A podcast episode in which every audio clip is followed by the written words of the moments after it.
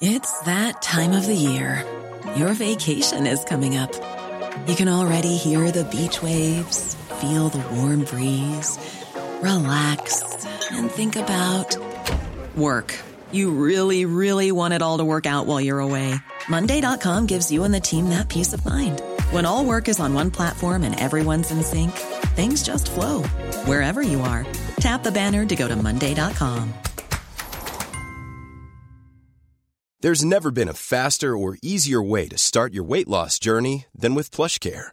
PlushCare accepts most insurance plans and gives you online access to board-certified physicians who can prescribe FDA-approved weight loss medications like Wegovy and Zepbound for those who qualify. Take charge of your health and speak with a board-certified physician about a weight loss plan that's right for you. Get started today at plushcare.com slash weight loss. That's plushcare.com slash weight loss. plushcare.com slash weight loss. Some exchange betting companies run short-lived promotions, like months-long offers of low commission. At BETDAQ, we wanted to change the way we did things, so we set our commission at 2% permanently. That's 2% on football, horse racing, golf, almost any sport. 2%. That's just one way that BETDAQ is changing for the better. For the better. Like you. BETDAQ, the 2% commission exchange. Over 18s only, please gamble responsibly.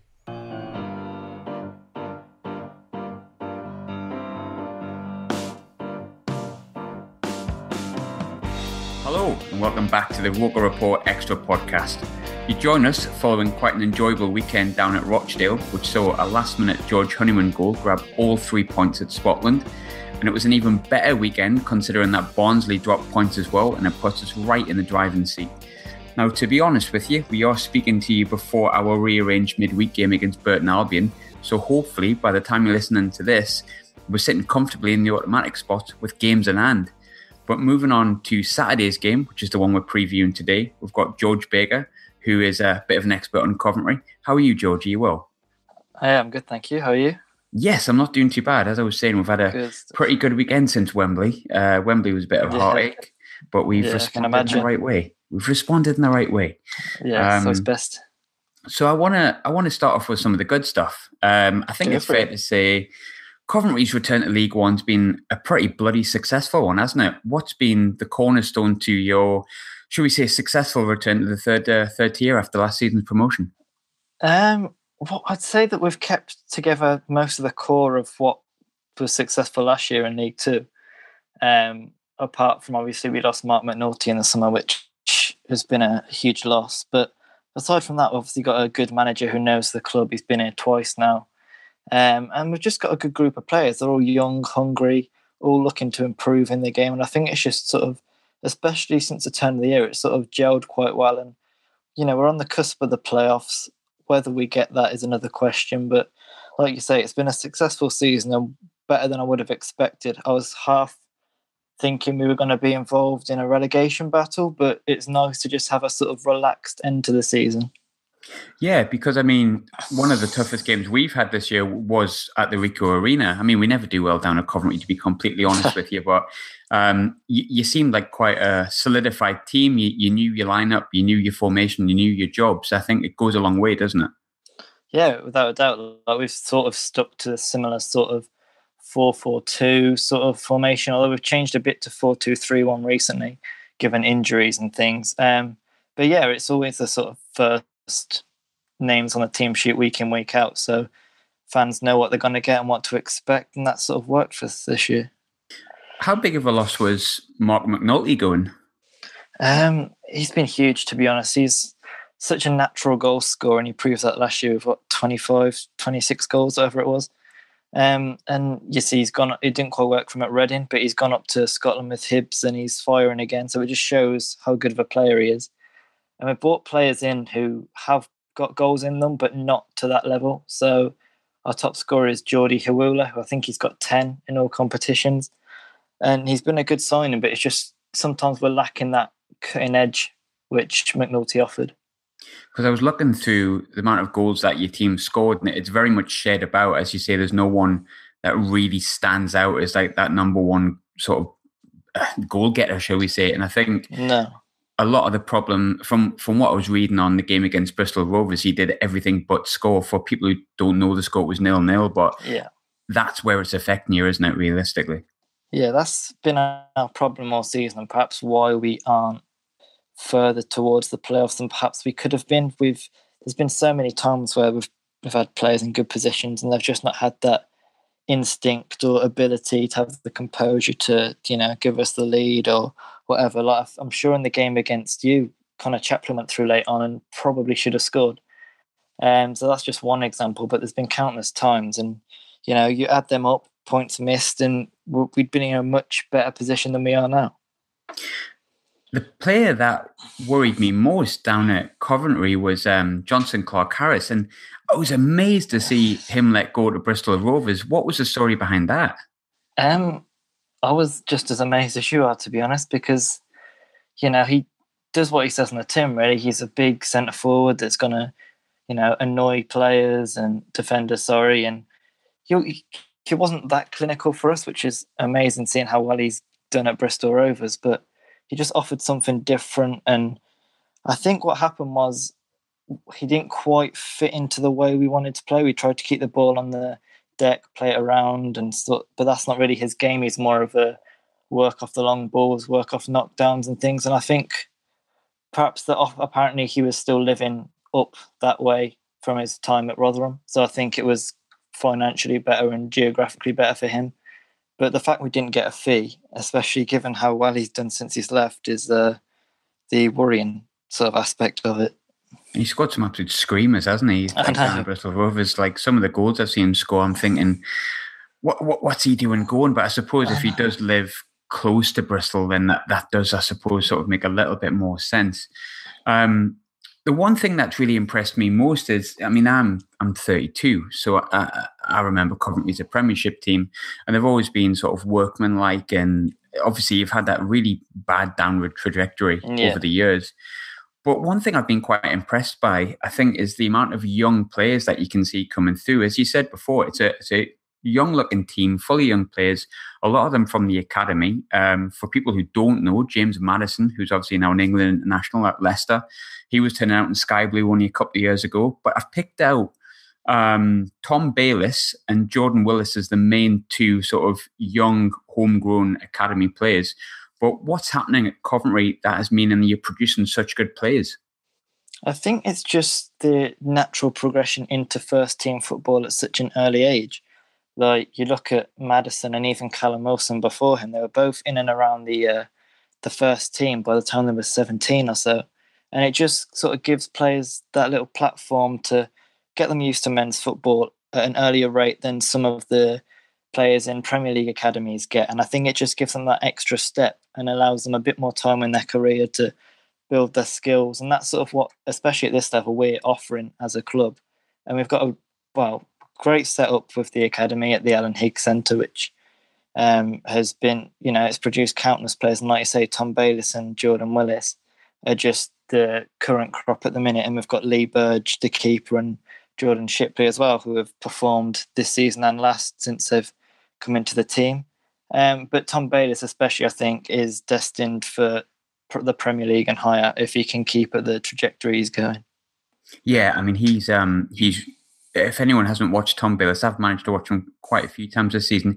He's quite awkward in the way yeah. that he's in, in, the way that he runs. Almost, he, he's quite good at getting the ball and driving forward. He, he's different, isn't he, to like mm. your standard midfielders that you see in this league? There's something definitely there with him definitely. I think it's a bit of a big comparison, but you look at someone like Dele Alli, he's sort of quite a gangly yeah centre centre midfield, sorry, who gets goals and can carry the ball. And I think that's what you say, it's something that's not seen in the lower divisions. They're more, you know, get what you say on the tin sort of midfielders who tackle, play simple passes. But Bayliss, you can tell he's got a bit more of a footballing brain than some of the players in this league. Yeah, he's not he's not a backwards and sideways man. He seems to be the kind of pick it up and thread it through and, and bomb forward. And he's, yeah, he's just nineteen, isn't he, at the moment? I think he literally just turned twenty the other day. But um, yeah, but still stupidly young. And so there's been times this season where he just does things, and you're like, how on earth is he playing at this level? And we're so lucky to have him, and I can't see him staying around here for too much longer, to be honest. but we've just got to enjoy him while he's here. We mentioned uh, Jordan Willis as well. Now, Jordan Willis is obviously a little bit older. He's 24. He's already won the Checkatrade, which uh, is a bit of a sore point in a way. Um, but he's uh, he's he's the captain right now. But he's he's played over 200 games. And has has you mentioned sort of before? Has all of this came from necessity? Um, it probably is, given you know our financial troubles and you know, being having to go to Sixfields in Northampton a few years ago, it's sort of harder to attract, you know, your big name players or players on higher wages. So there is a reliance on the academy to, you know, support the first team. But we're lucky that we're in a position where our academy is, I would say, probably one of the best in the football league. And some of the graduates that have come through it, like you say, you've got Willis, Bayliss, Maddison, Wilson, the list goes on. Even like Cyrus Christie as well. There's countless, and it just shows that you know we've got that platform for players here. Yeah, most definitely. Cyrus Christie is definitely one, and I totally forgot about Callum Wilson, another player that's obviously yeah. turned out for England this season as well. I heard I heard a little rumor that he didn't put any uh, sell-on fee in his transfer to, I think it was Bournemouth. Is that correct?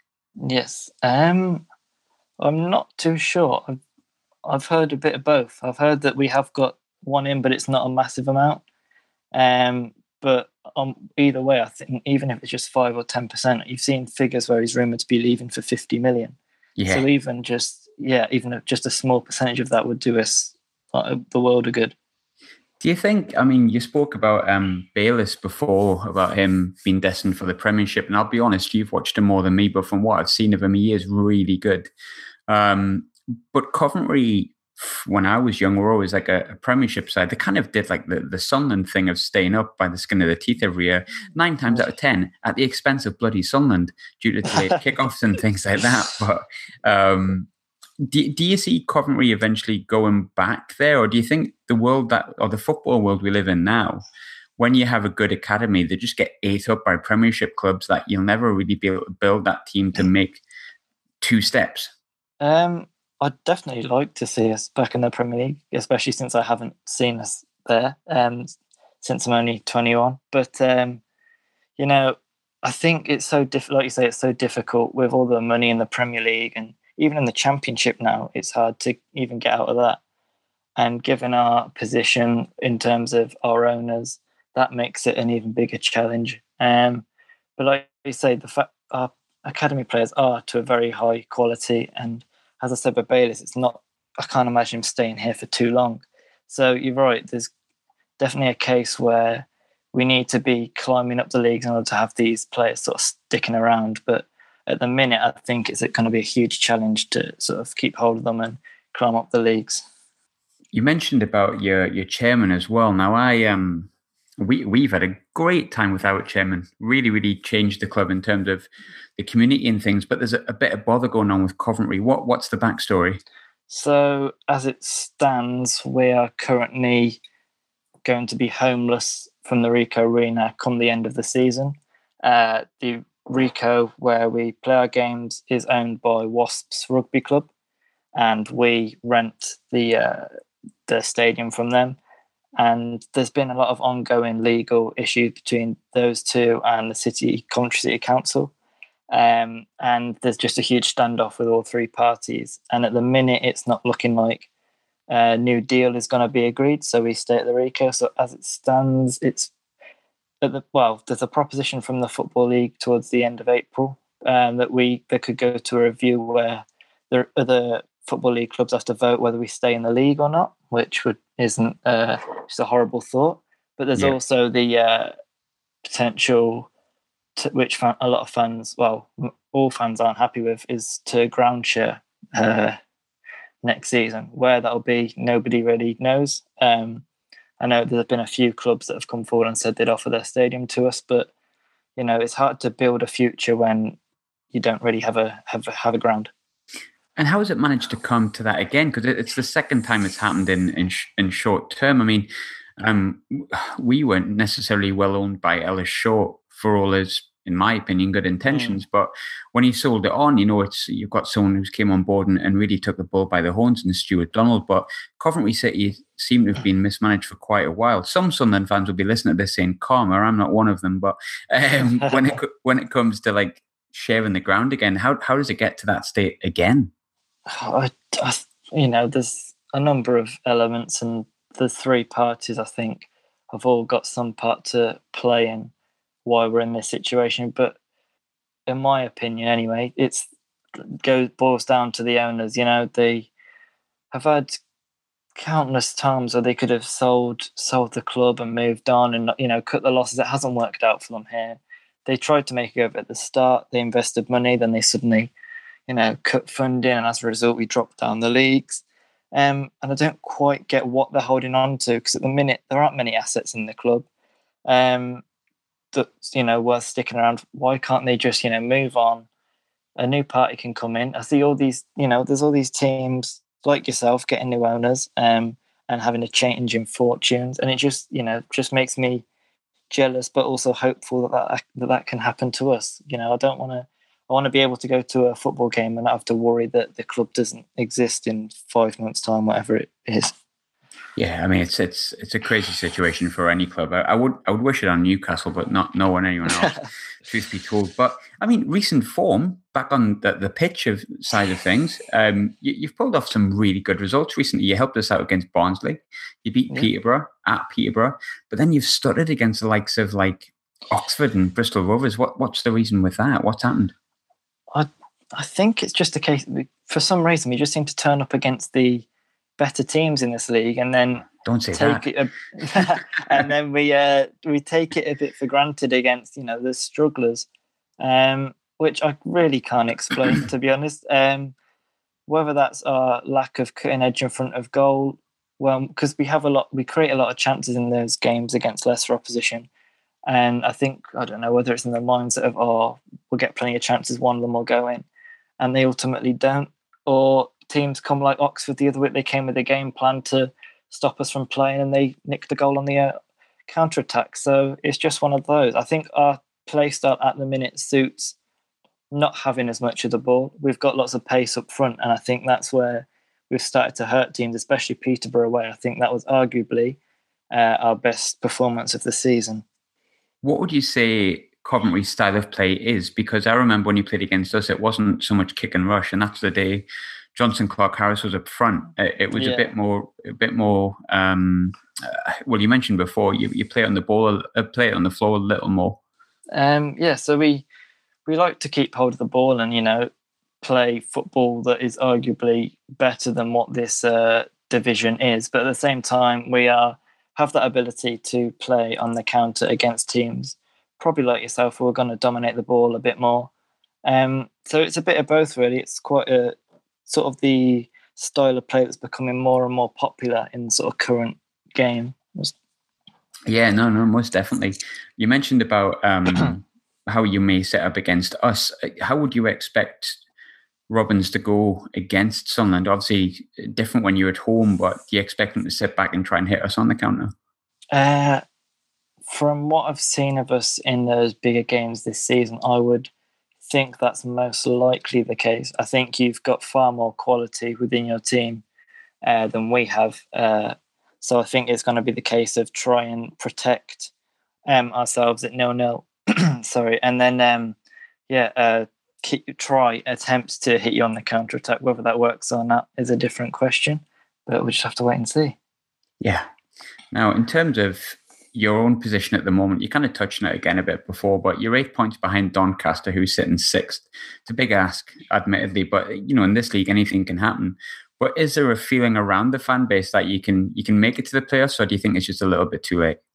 Uh, a couple of weeks ago, a lot of fan we were only one point off the playoffs after we beat Peterborough, and I think, yeah, I think everyone sort of had uh, hopes and was already thinking of a third trip to Wembley in three years. Uh, but we got a bit of ahead of ourselves, and obviously we've dropped points against the likes of Oxford and Bristol Rovers, and I think that's probably down to the fact we've got such a young squad who potentially aren't quite ready for that the pressures that that brings. But you know, we've had a very good season. Um, And I think, like you say, I think it's just a bit out of reach now, and we've just got to enjoy uh, the remainder of the season. Perhaps give a few more youngsters a chance ahead of going into the new campaign. Yeah, no, I think it's a it's a great campaign for Coventry from where you came from because it's you know you, you didn't exactly come out of the automatics. You you kind of scraped through the playoffs in the end, um, and you've came up as probably the best the best fourth tier side that got promoted. Into I think you're the highest placed, aren't you? If I'm right. Um, apart from Luton, obviously. Oh, of course, uh, yes, Luton. yes, yeah. of course, Luton. I forget they were recently promoted. Yeah, I don't know what happened. You there, wouldn't but... think it the way they've been playing, but no, it's incredible what they've done this season. But it's a lot to be said, isn't it, for like keeping the same squad that got you up? Coventry and Luton have both done pretty similar things.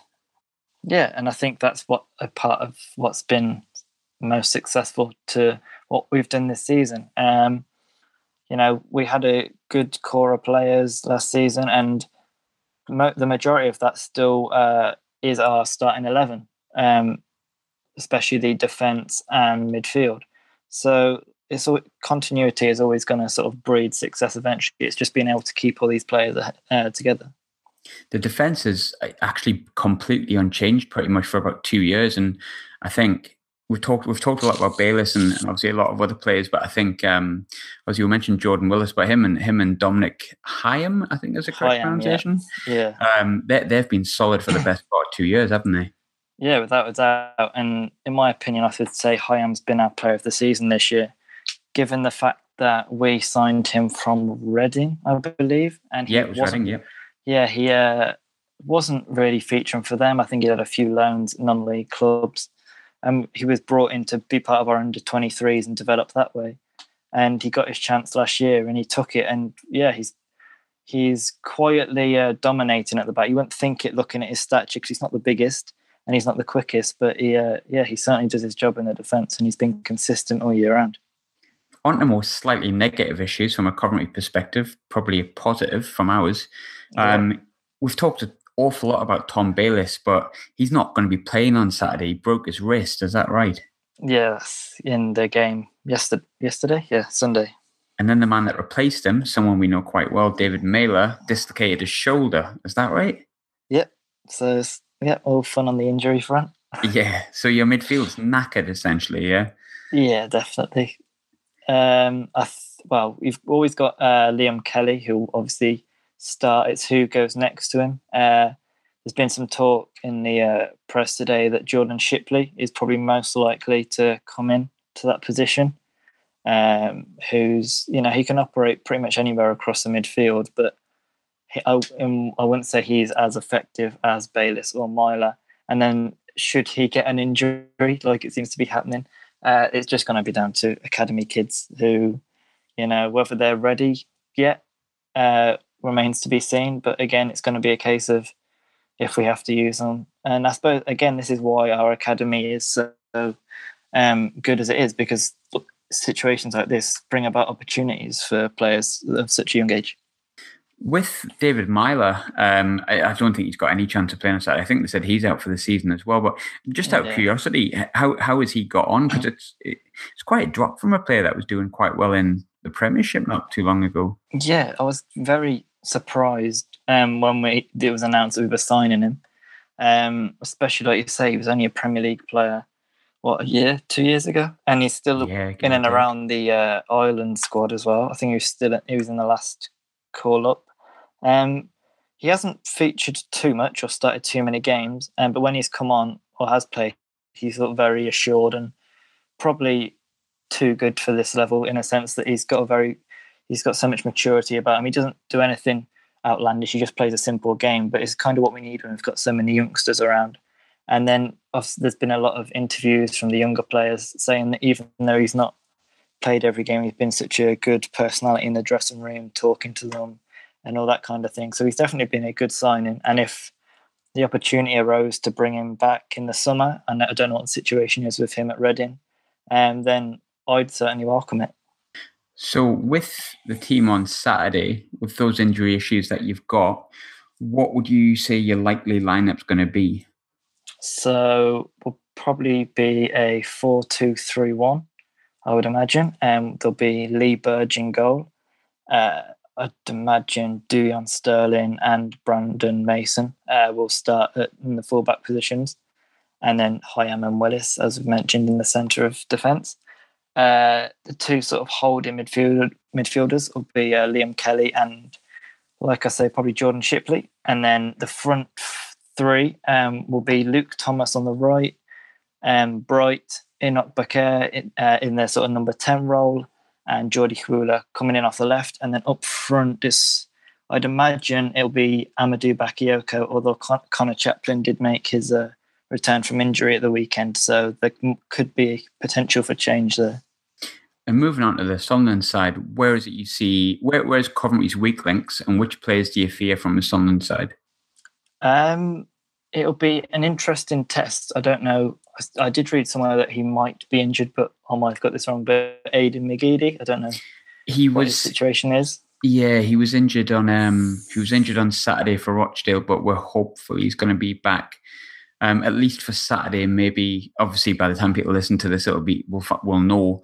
Um, but the I think we were hoping he'd be fit for Burton, so he should be fit for Saturday. Yes. Yeah. So McGeady, obviously a quality player that he is. Um, even though Dion Sterling's been incredible, uh, sort of this year at such an, I think he's 18 or 19 on loan from Chelsea. Um, I think this will be one of his biggest tests this season, given McGeady's experience. And, you know, he had a great game in the uh, Checkatrade final. Um, and just, yeah, he, I think, again, he's a player that's too good for this league. And I think you've got a number of players that are too good for this league and shows why you're at the top end of it. Hopefully, by the time we this yeah, well. this, this, this is out, we're going to be uh, we're going to be in the automatic places. I feel like I'm jinxing it now. um, with one thing I found quite, I think a lot of fans have found quite interesting. There's a lot of play, a lot of fans from other clubs have talked about our budget um, and what we've got in this league and things like that. And we we don't necessarily agree with it. Um, but you mentioned before we've got a lot of players that are like way too good for this league, and McGeady's definitely definitely one of them. Um, but were you surprised we, or were you expecting us to walk the league, or do you think it's gone more like you would expect? Um, I'm really not sure because obviously the last few seasons you've had, I was expecting there to be a turnaround and you eventually to pick it back up. And I, I did have a feeling you'd be right at the uh, sort of top end, definitely in the playoff contention without a doubt. But I don't. Every time I've when I've looked at the table, I didn't realize how many uh, games you've uh, drawn this year. Yeah. Which you know, if you'd have turned any amount of them into wins, you'd be flying. So it's just a case of I don't know. I haven't seen as many games as you have, obviously, but I don't know. I just feel like perhaps has it clicked yet to a certain extent. Obviously, you're doing very well, but just the amount of draws sort of surprised me. Oh yeah, you're massively bang on with saying you know have we clicked? I think up until this week, a lot of us have said, has there been? How, when are we going to click properly? Because we kind of just plowed on and plowed on and plowed on. Um, but the past few weeks, we look like since since you check the Checkatrade final, we look like we've kind of clicked. But um, the one thing that I suppose has hindered us is there's a lot of teams will come and it's their cup final. I'm mm. kind of pleased we're playing Burton and Coventry for the next two games because Burton have played at the Stadium of Light before. Coventry have played there countless times, and although it was a different side, your fan base won't feel like that. That no. that could play in our favour because I imagine coming to the Stadium of Light of all the teams in this division, Coventry are not going to be sitting there thinking it's their World Cup final. No, definitely not. I mean, we've that was a Premier League game not yeah. too long ago. So it's two teams that are used to playing at big grounds. Um, and I think it's quite a welcome rivalry there, um, yeah. to say the least. Um, and yeah, it should. It's going to be an interesting game because I don't think we're going to be the type to be like, oh, oh, this is you know we have to win this game. It's our chance at a big stadium, so it'll be interesting to see how we sort of approach things. You mentioned about the rivalry. I did want to touch on it.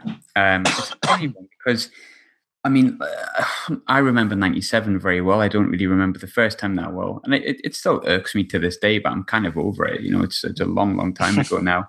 But I don't know whether you, you saw, and obviously I, I was I was a bit cringe at it, to be honest with you. But shouting at the Jimmy Hill statue, uh, we had a fan, and it was a bit bit cringy, if I'm honest, from my perspective. But how do Coventry fans take that weird Sunderland Coventry rivalry that seems to exist? Um, I mean, I've only been sort of told properly about it by my dad. But when I've seen all these things like in the past, I've been like, you know, why are they?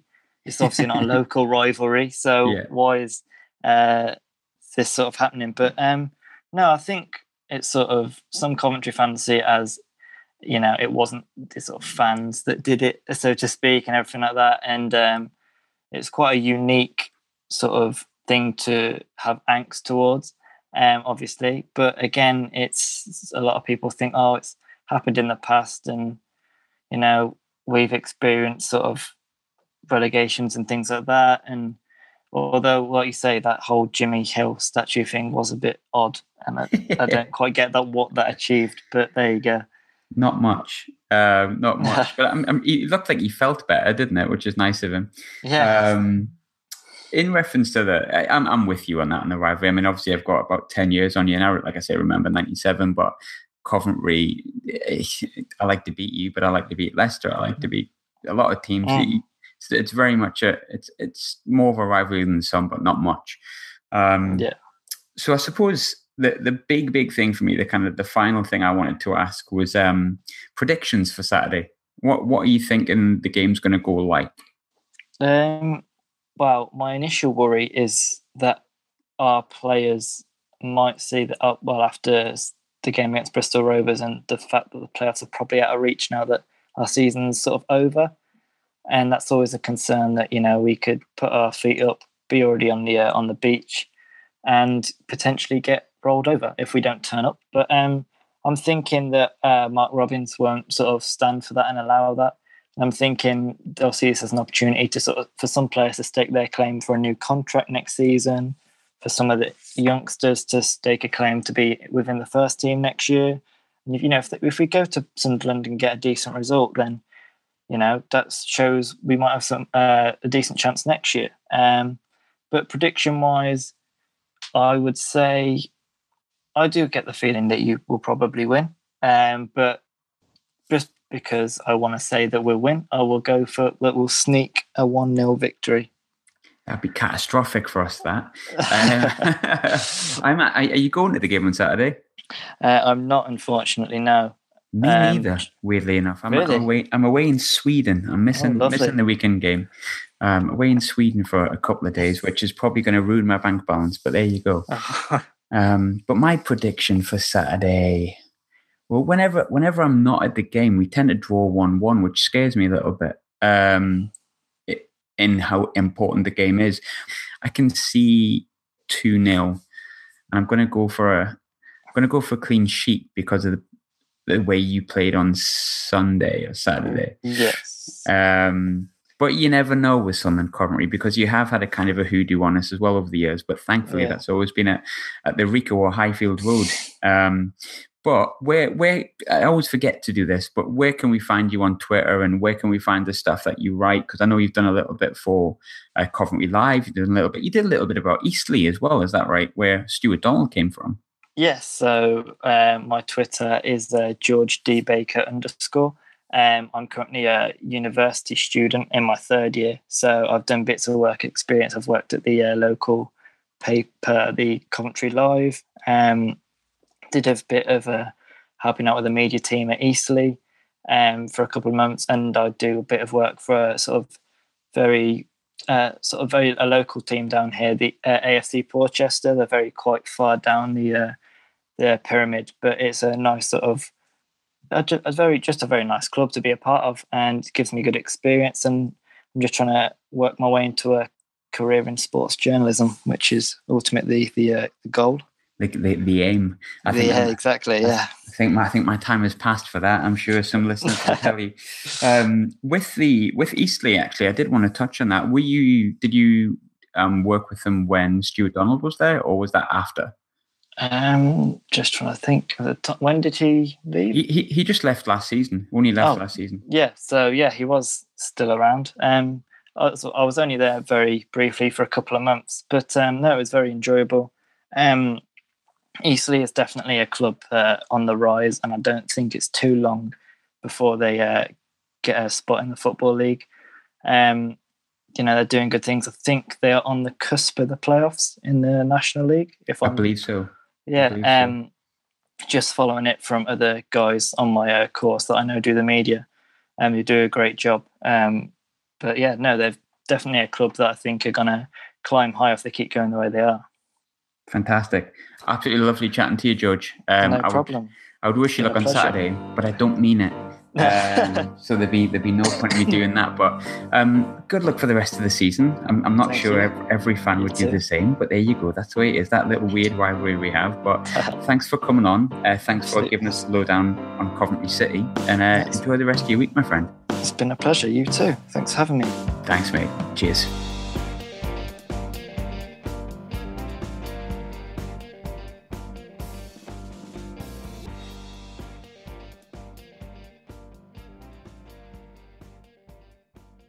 Some exchange betting companies run short-lived promotions, like months-long offers of low commission. At BETDAQ, we wanted to change the way we did things, so we set our commission at 2% permanently. That's 2% on football, horse racing, golf, almost any sport. 2%. That's just one way that BETDAQ is changing for the better. For the better. Like you. BETDAQ, the 2% commission exchange. Over 18s only, please gamble responsibly. Cool fact a crocodile can't stick out its tongue. Also, you can get health insurance for a month or just under a year in some states. United Healthcare short term insurance plans, underwritten by Golden Rule Insurance Company, offer flexible, budget friendly coverage for you. Learn more at uhone.com. When you make decisions for your company, you look for the no brainers. And if you have a lot of mailing to do, Stamps.com is the ultimate no brainer. It streamlines your processes to make your business more efficient, which makes you less busy. Mail checks, invoices, legal documents, and everything you need to keep your business running with Stamps.com. Seamlessly connect with every major marketplace and shopping cart. Schedule package pickups and see your cheapest and fastest shipping options from different carriers. With rates up to 89% off USPS and UPS rates. And with the Stamps.com mobile app, you can take care of mailing and shipping wherever you are. Make the same no-brainer decision as over 1 million other businesses with Stamps.com. Sign up with Code PROGRAM for a four-week trial, plus free postage and a free digital scale. No long-term commitments or contracts. That's Stamps.com. Code PROGRAM.